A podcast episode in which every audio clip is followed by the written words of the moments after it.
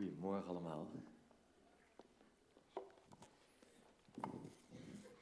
Hopelijk allemaal een fijne vakantie gehad. Genoten van het lekkere weer, van eten, van goed gezelschap. En hopelijk ook een beetje rust gehad. Tijd om een keertje na te denken, te bezinnen, te dromen. Eh, daar, daar hou ik altijd wel van in de vakantie. Eh, ook na te denken over, over de stadskerk. We hebben, we hebben nou vier seizoenen gehad. Waar er een hele hoop ook door corona gekleurd zijn. En we gaan nu seizoen 5 in. En uh, tijdens de vakantie vind ik dan mooi om te kijken hè, van waar, waar komen we nou vandaan. En waar, wat gaat de seizoen 5 voor ons inhouden. Uh, ik, heet, ik trouwens Matthijs, ik ben getrouwd met Jessica. En samen hier met uh, Wilfred en Elle mogen wij hier leiders zijn in de kerk. En we hebben nog een hele grote, mooie groep daaromheen staan. Waarin we deze kerk mogen bouwen.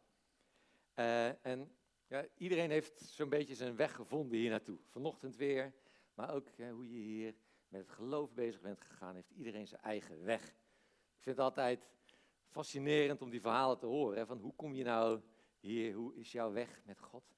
Uh, en ik wil daar vanochtend mijn eigen weg ook iets over vertellen. Ik heb het al een paar keer uh, vaker gedaan, uh, maar ik wil er iets meer over vertellen. Dus inmiddels acht jaar geleden, toen woonden wij nog in het Midden-Oosten. We waren daar bezig met vluchtelingenwerk.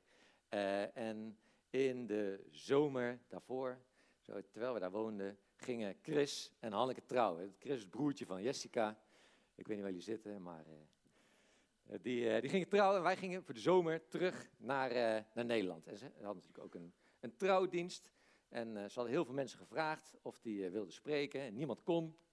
En toen hebben ze uiteindelijk mij gevraagd. En dat was de eerste keer dat ik wat mocht zeggen op een podium zoals dit. En die hele trouwerij was een geweldig feest. Uh, ook een vrijgezellenfeest hè, met zo'n bierfiets door Eindhoven heen. En, en, rondom die dagen en ook daar, daaromheen had ik heel veel geweldige gesprekken. En heel veel mensen die, die waren benieuwd, hè, van wat deed je daar, wat doe je daar in het buitenland en hoe zit dat met geloof. Heel veel mensen waren geïnteresseerd in God en geloof, maar de stap naar de kerk, die was dan nog een beetje groot. En wij woonden in het buitenland, maar ik raakte heel erg enthousiast over, over deze streek. En, en ik geloofde echt, hier zijn zoveel mensen die stiekem ook best wel meer willen weten over God en over Jezus. En na een, na een dikke vier jaar dat we daar woonden, besloten we om terug te gaan naar Nederland. En dan niet naar Enschede terug te gaan, waar we daarvoor woonden, maar dat we naar Eindhoven zouden gaan. Jessica komt uit Eindhoven, mijn roots liggen hier ook. En zo keerden we terug naar Eindhoven. Dat is acht jaar geleden. En je kan het je niet voorstellen, maar in die tijd had je heel weinig banen en heel veel huizen. Dus het was een beetje eh, andersom dan, uh, dan nu. Dus ik werd een beetje gewaarschuwd van ja, er, zijn weinig, er is weinig werk en je hebt een beetje een vreemde tijd achter de rug. Maar gelukkig kon ik al vrij snel kiezen uit drie verschillende banen. Kon ik uit kiezen. En één iemand belde op, die zei, nou, we kunnen je niet meer geld bieden, maar we willen je heel graag hebben. En daarom bieden we je direct een vast contract aan. Nou, dat was voor ons toen echt een wonder. want we waren op zoek naar een huurhuis. Uh, ja, dat, was best wel prijzig. We hadden helemaal geen geld. En toen konden we dus een huis kopen. We konden een huis kopen. En een vriend van mij hielp ons toen uh, in Gelderop. Daar dachten we van, daar gaan we wonen. Dus heel wat huizen bekeken. Maar het was, stonden best wel een beetje prijzig. Uh, en toen was er Elle. En Elle die zei, nou, we kennen elkaar niet eens zo heel goed toen nog. Ellen zei, ik wil me er niet te veel mee bemoeien, maar er staat bij ons in de straat staat een huis te koop. Uh, dat ziet er niet zo goed uit, die, mensen willen er eigenlijk niet uit. Uh, maar als je naar ons huis kijkt, dan kan je echt iets moois van maken. Dus wij gingen daar kijken en uh, ja, het was echt een bouwval. En dus wij gingen daar kijken, we konden daar een beetje doorheen kijken en toen hebben we dat huis gekocht. Nou, dat hadden we toen niet kunnen voorzien dat we jaren later met Wilfred en Alice samen deze kerk zouden gaan beginnen. En hoeveel dat nu, en hoe geweldig het is dat we zo bij elkaar wonen en samen op kunnen trekken. En dat zijn van die momenten tijdens vakantie dat ik het leuk vind om weer terug te kijken naar hoe God soms met je leven bezig is. En, en wat voor bijzondere dingen je mee mag maken uh, als je met God leeft. We kwamen dus terug naar Nederland. Ik had een vast contract, een baan, we hadden een huis. En ik was enthousiast. Ik was vol geloof. Ik, we komen speciaal naar Eindhoven terug. En ik dacht, ja, dit, dit wordt, eh, iedereen moet hier meer weten over, over Jezus, over het geloof. En ik ging werken in een bedrijf in Bokstel. En uh, ja, al vrij de eerste dagen, eerste weken, krijg je best wel veel vragen. Van, nou, wat deed je hier dan voor? Hè? En, waarom woonde je dan in het buitenland? En ik had vrij snel best wel veel gesprekken over het geloof. En dat, ja, hele mooie, mooie gesprekken. En er was een keer een moment dat ik in de kantine met iemand aan het praten was en er was net een ploegenwissel. Dus er kwam een ploeg binnen, een andere ploeg. En op een gegeven moment zat ik met denk ik wel 25 man zo om me heen te vertellen over waarom geloven zo leuk is. En ik kreeg allemaal vragen. En dat, ja, ik dacht, dit is, dit is echt heel mooi. Ik, ik hou ook van deze streek. En er was één iemand, een, een ploegleider, die, die was wat meer geïnteresseerd. En uh, daar had ik wel wat, wat vaker gesprekken mee. En hij was een jongen, ik denk, nou jong, uh, ik zou niet zeggen, maar hij, was nog niet zo heel oud, maar zijn heup had hij al moeten laten vervangen. En we liepen samen een keertje door die fabriek heen, tussen die bulderende weefgetouwen stonden daar. En hij zei, weet je Matthijs, mijn, mijn knie doet ook zeer. En ik ben bang dat ik mijn knie ook moet laten vervangen. En ik zit daarmee. En, en ik, loop samen met hem op en ik denk, ik, ik moet voor hem bidden. Dus ik zeg tegen hem, zou ik voor je mogen bidden? En hij zei, ja, oké. En, en toen dacht ik, ik vond het spannend, maar ik dacht, ja, dan kan ik dan wel dadelijk thuis, weet je wel, of in de auto voor hem bidden. Maar ik denk, ja, ik wil het gewoon nu doen. Dus ik, ik vraag aan hem, mag ik, mag ik hier voor je bidden? Nu. En we hebben een God die leeft, die, eh, die wil zijn aanwezigheid wel laten zien. En hij zei, ja, oké. En dus ik leg mijn hand op zijn schouder en ik bid voor zijn knie. God wilt u uzelf laten zien.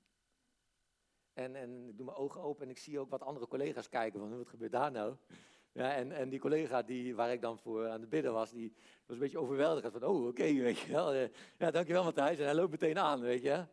En, en even later, een paar dagen later vraag ik nog eens wat. En ik merk dat hij het een beetje ontwijkt. Het was misschien een beetje te veel. Ja, en, en ook dat, dat, dat ik het misschien wel heel fijn vond, maar hij niet zo. En is sowieso wel goed om over na te denken. Van hoe doe je dat nou? Je bent ergens enthousiast over. En hoe, hoe vertel je nou over geloof? En zo aan het begin van het seizoen wil ik daar eens even bij stilstaan. Hoe, hoe doe je dat dan? En dat wil ik doen aan de hand van Filippus. En uh, Filippus die wordt beschreven in het boek Handelingen. En het tweede gedeelte uit de Bijbel uh, begint met de eerste vier boeken die het leven van Jezus beschrijven. En dan het vijfde boek gaat over de handelingen van eigenlijk de eerste gelovigen. En in de eerste vier boeken lees je wie Jezus is, wat hij doet en wat hij belooft. En in die vier boeken lezen we ook dat Jezus uiteindelijk gekruisigd wordt. En ze doden Jezus. En vervolgens lezen we het geweldige nieuws dat Jezus opstaat uit de dood. Hij staat op uit de dood. En dan laat hij zich op verschillende plekken, laat hij zich aan allerlei groepjes mensen laten zich zien. En zo ontstaat er een groep van 100 tot 150 mensen, dat eigenlijk de eerste gelovigen zijn. En Filippus is een van deze mensen. Hij wordt later ook beschreven als één, wordt hij bij een groep gezet van zeven wijze mannen. En in een van die ontmoetingen die Jezus heeft met die mensen, staat er dan het volgende. Jullie moeten in Jeruzalem blijven. Blijf daar wachten. Want mijn vader heeft beloofd om jullie de Heilige Geest te geven. En het zal over een paar dagen gebeuren. En toen vroegen de apostelen die erbij waren: Heer, is dit dan het moment waarop u koning van Israël zult worden? Voordat Jezus gekruisigd wordt, lees je dat heel veel mensen hopen dat Jezus de koning wordt daar in dat land. Het land Israël werd bezet door de Romeinen. En heel veel mensen hopen dat hij die Romeinen eruit gaat duwen, dat er een revolutie komt en dat er dan eindelijk vrede is. Maar die hele droom van vrede daar in Israël, die spat uiteen op het moment dat Jezus gedood wordt. En nu leeft Jezus weer. En hij is daar, hij staat voor ze. En dan vragen ze, ja, gaat u nu dan koning worden? Hè? Gaat u nu dan de minister-president worden van dit land? Ergens denk je van, ja, gasten, snappen jullie nou nog niet dat het, dat het veel meer is? Hebben jullie nou niet begrepen dat het veel groter is? Maar volgens mij is dat niet echt de vraag die deze mensen stellen. Snappen ze dat echt wel? Snappen ze echt wel dat Jezus niet naar de aarde kwam om op dat kleine stukje te regeren? Het is meer een vraag van mensen die het zwaar hebben, die het moeilijk hebben. Mensen die in een land leven dat bezet wordt door het Romeinse volk. En nu mensen die zijn geloven in Jezus, maar daardoor ook nog eens door de Joden, door de mensen waar ze tussen leven, vervolgd worden. Het is een hele menselijke vraag. Eigenlijk staat er, Jezus, wordt het nu makkelijker? Wordt het makkelijker? En dan lezen we verder, dan staat er, je, het is niet jullie zaak om te weten wat de Vader in zijn macht heeft vastgelegd over de tijd en over het ogenblik waarop dit zal gaan plaatsvinden. Maar, maar wanneer de Heilige Geest over jullie komt, zullen jullie kracht ontvangen en van mij getuigen hier in Jeruzalem, in Judea en Samaria, tot aan het uiteinde van de aarde. Jezus doet het niet alsof hij het niet hoort. Hij weet dat het zwaar is. Hij weet dat die groep het zwaar heeft. En dan zegt hij, de Heilige Geest wil je kracht geven. Kracht in de storm van het leven. Goddelijke troost, goddelijke moed en goddelijke rust. En dat is een belofte die we in de hele Bijbel terug zien komen en die hier dadelijk zich gaat ontvouwen. God wil je zijn geest geven. En ik vind trouwens in deze zin vind ik altijd één heel verrassend woordje staan. Dat één woordje wat mij opvalt. En dat is een heel klein woordje. Dat is het woordje en. En. Jullie krijgen de Heilige Geest om voor kracht en moed om hier in het leven, het leven te leven en om van mij te getuigen. Het, het, het, is aan elkaar verbonden. Het, het getuigen en het Jezus en het God ervaren is aan elkaar verbonden. En je krijgt moed, je krijgt Gods aanwezigheid en je krijgt dat om het door te geven. Het is aan elkaar geschakeld. En dan in de rest van handelingen lezen we dat Jezus opvaart naar de hemel. En inderdaad, er is die bijzondere uitstorting van de Heilige Geest. En die groep die maakt bijzondere dingen mee en die wordt snel ook veel groter. En het is geweldig om te lezen. Maar je ziet ook dat die groep het meteen zwaarder krijgt. Ze worden, uh, ze worden vervolgd. Nou, als je bij Jezus hoorde, dan werd je achterna gezeten. En in hoofdstuk 7 van Handelingen gaat het dan helemaal mis. Er is een vriend van uh, Philippus Stefanus, die, omdat hij in Jezus gelooft, wordt gestenigd. En ze gooien net zo lang stenen op hem totdat hij sterft. En daarna breekt een verschrikkelijke vervolging uit. En je ziet dat die hele groep wordt beschreven, die moet vluchten, die moet Jeruzalem uit. Weg. Mensen worden uit hun huizen gesleurd. En zo vlucht Filippus dus ook. En Filippus gaat dan naar de stad Samaria. Filippus vlucht en gaat naar de stad Samaria. En daar wonen de Samaritanen. En de Joden en de Samaritanen, die gingen op zijn zaks gezegd niet erg lekker samen. Er was altijd haat en nijd. En de Joden keken neer op de Samaritanen. En dat was een tweede rangs volk. En Filippus ging naar de stad Samaria en dan staat er en verkondigde hun de Messias. En dus deze man die gelooft eigenlijk net, is helemaal nieuw in het geloof. Hij moet vluchten, vervolgen. Dan gaat hij naar een stad hè, waar hij eigenlijk een hekel heeft aan die mensen, waar de mensen ook een hekel aan hem hebben. En wat gaat hij doen? Hè, even, even settelen, even wachten tot het veilig is, even rustig aan doen. Nee, hij verkondigt de Messias. En mensen, en, en mensen gaan geloven en die groep daar wordt groot. En, en het gaat ook zo door. Dan, vervolgens lezen we in hoofdstuk 8, een engel van de Heer zei tegen Filippus, ga tegen de middag naar de verlaten weg van Jeruzalem naar Gaza. Ga in de middag naar deze weg die midden in de woestijn ligt. Ik weet niet of jullie wel eens in de woestijn zijn geweest. Ja, de, ik heb daar een paar jaar gewoond, daar word je niet blij van, hè, van een woestijn. En vooral niet in de middag, hè, op een verlaten weg. En staat er dan, Filippus deed wat hem gezegd werd. En ging naar die weg toe. En daar kwam hij een Ethiopiër tegen, een eunig. Filippus gaat de woestijn. En dan komt hij dus iemand tegen. En een eunuch is een, iemand die ontmand is. En daardoor mocht hij allerlei taken doen bij de koning of de koningin. Uh, maar voor de rest mocht hij eigenlijk aan weinig dingen deelnemen. Ook hier op deze, dit soort mensen werd enorm neergekeken. En hij ontmoet daar zo'n eunuch en hij hoort hem uit de Bijbel lezen. En Filippus zegt dan, mag ik je helpen om, te, om je te laten begrijpen wat hier nou echt staat? En Filippus legt uit dat door Jezus iedereen bij God mag komen. En ook deze man, en deze man vindt dat fantastisch en hij ontmoet niet alleen Filippus, hij ontmoet die dag ook God. Maar wat het, het mooie vind ik is aan dit, aan dit hele verhaal, is de aanleiding ernaartoe. En nogmaals, Filippus, net gelovig, hij moet vluchten, daarna gaat hij naar een stad waar, hè, waar er haat en nijd is. En nu wordt hem gevraagd om op het midden van de dag naar de woestijn te gaan, naar iemand hè, waar, die, er, waar die er eigenlijk helemaal niet bij mag horen. En wat staat er? Hè? Filippus deed wat hem gezegd werd. In een andere vertaling staat er dat Filippus zich oprichtte. En hij ging staan, vol enthousiasme. Vertellen, de woestijn in. Ja, ik ga. Ik ga, ik ren daar naartoe, naar die verlaten weg. Geweldig om dat zo te lezen.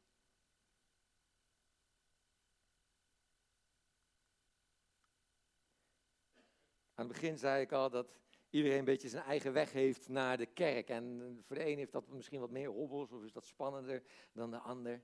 En misschien ben je hier nieuw vandaag nog aan het ontdekken of je dit überhaupt iets vindt. En misschien is het nieuw voor je of misschien is het weer vernieuwd. Of misschien geloof je al heel lang. En eh, gelukkig leven we niet in een situatie zoals in Filippus, eh, of met Filippus. Dat we, dat we moeten vluchten, dat we vervolgd worden. Maar toch kan ik me ook wel eens voorstellen dat je die vraag stelt. Wordt het makkelijker? dat, dat niet iedereen even enthousiast is dat je hier op zondag wel naar de kerk gaat. Dat je, dat je familie of je vrienden hadden gehoopt dat je gewoon bleef zoals het daarvoor was. Dat je misschien de enige bent in de klas. En dat Jezus ook tegen ons zegt deze ochtend, weet je, het is niet altijd makkelijk. En juist daarom wil ik je mijn geest geven. Het is niet altijd stormvrij. Maar daarom wil ik je Gods geest geven, ook vanochtend, voor hoop en moed om dit leven te leven met God. Afgelopen voorjaar waren we met ons gezin eh, naar een pretpark in de buurt van Parijs. En uh, daar waren we drie dagen en het was magisch, hè, zoals het daar uh, heet. Het was echt fantastisch. een hele goede tijd samen en aan het eind mochten onze kinderen nog een knuffel meenemen als, als laatste herinnering. en we liepen dat park uit en ik was serieus dankbaar. Dus dit is ongelooflijk dat, we, dat we dit kunnen en mogen doen. Dat we het zo fijn hebben samen. En ik ben echt, echt blij. En die avond hadden we het plan om weer terug te rijden naar Eindhoven. En terwijl we dat, dat, dat park uitlopen, zie ik daar een jongen zitten van, ik denk een jaar of dertig. En hij heeft zijn arm een beetje over zich heen en hij moet huilen. En, en zijn vriendin die zit naast hem en die kijkt een beetje ook angstig naar hem. En ik denk, als je, als je zo dit park uitkomt, dan, dan is er echt iets aan de hand. En ik denk, ik moet naar hem toe. Uh, misschien heb je dat wel eens, hè, dat je, dat je ineens aan iemand moet denken. Of dat je zo'n toevallige ontmoeting hebt. Ik geloof dat, dat God zo ons ook hè, tot ons wil spreken. Dat, dat hij zo ons stuurt dat we bepaalde mensen tegen het lijf mogen lopen. En ik realiseer me dat ik denk, moet naar hem toe. En terwijl we daar lopen, hè, met onze kinderen, denk ik, ja, Misschien, spreekt hij, misschien is hij wel Frans. Hè? Een vrij, een vrij grote kans. En mijn Frans is werkelijk helemaal nul. En, en ja, kan, ik kan ook niet zeggen, van kom mee naar de stadskerk. Hè? En, en zo begin ik een discussie hier met mezelf in mijn hoofd te houden, waarom ik eigenlijk niet op die jongen af kan stappen. En we lopen door, hè, wat ik zei, we zijn enthousiast en, en het moment gaat een beetje verloren. En, en voordat je daar bij die parkeerterreinen komt, met die enorme hoeveelheid auto's, is daar nog zo'n hele, hele mooie grote wc-gebouw. En we moeten helemaal terug naar Eindhoven. Dus we gaan uh, met z'n allen nog even voor de laatste keer plassen. En uh, ik uh, was als eerste klaar, ik kom terug en ik zie die jongen daar weer zitten. Ja, ik moet, ik moet naar hem toe. En ja, de, de, iedereen komt weer terug en uh, uitgelaten, we gaan naar de auto. En ja, oké, dus ik, ik, ik loop, we lopen aan, weet je, we gaan naar de auto toe. En, en ik ben serieus nog steeds blij en ik ben dankbaar. Maar in mijn hoofd denk ik, weet je Matthijs, wat ben je nou aan het doen? Wat ben je nou aan het doen? Wat ben je nou toch een het? Weet je, waar, waar is die, die man gebleven die nog maar een paar jaar geleden het niet kon laten en dan maar midden in de kantine voor 25 man over Jezus ging praten? Waar is die man gebleven die totaal tussen de bulderende machines voor iemand wilde bidden? Weet je, Filippus die richtte zich op. Filippus ging staan en hij rende. En vandaag ook vraag aan jou deze ochtend. Wanneer is het nou voor de laatste keer geweest dat je enthousiast vertelt dat je wel eens naar de stadskerk gaat? En dat dan de reactie eigenlijk niet zo leuk is? Wanneer is het voor de laatste keer geweest dat je voor iemand hebt aangeboden om te bidden? En dat iemand een beetje overweldigend was? Overweldigd was? Wanneer is de laatste keer geweest dat je op iemand afstapte die er eigenlijk niet zo bij hoorde?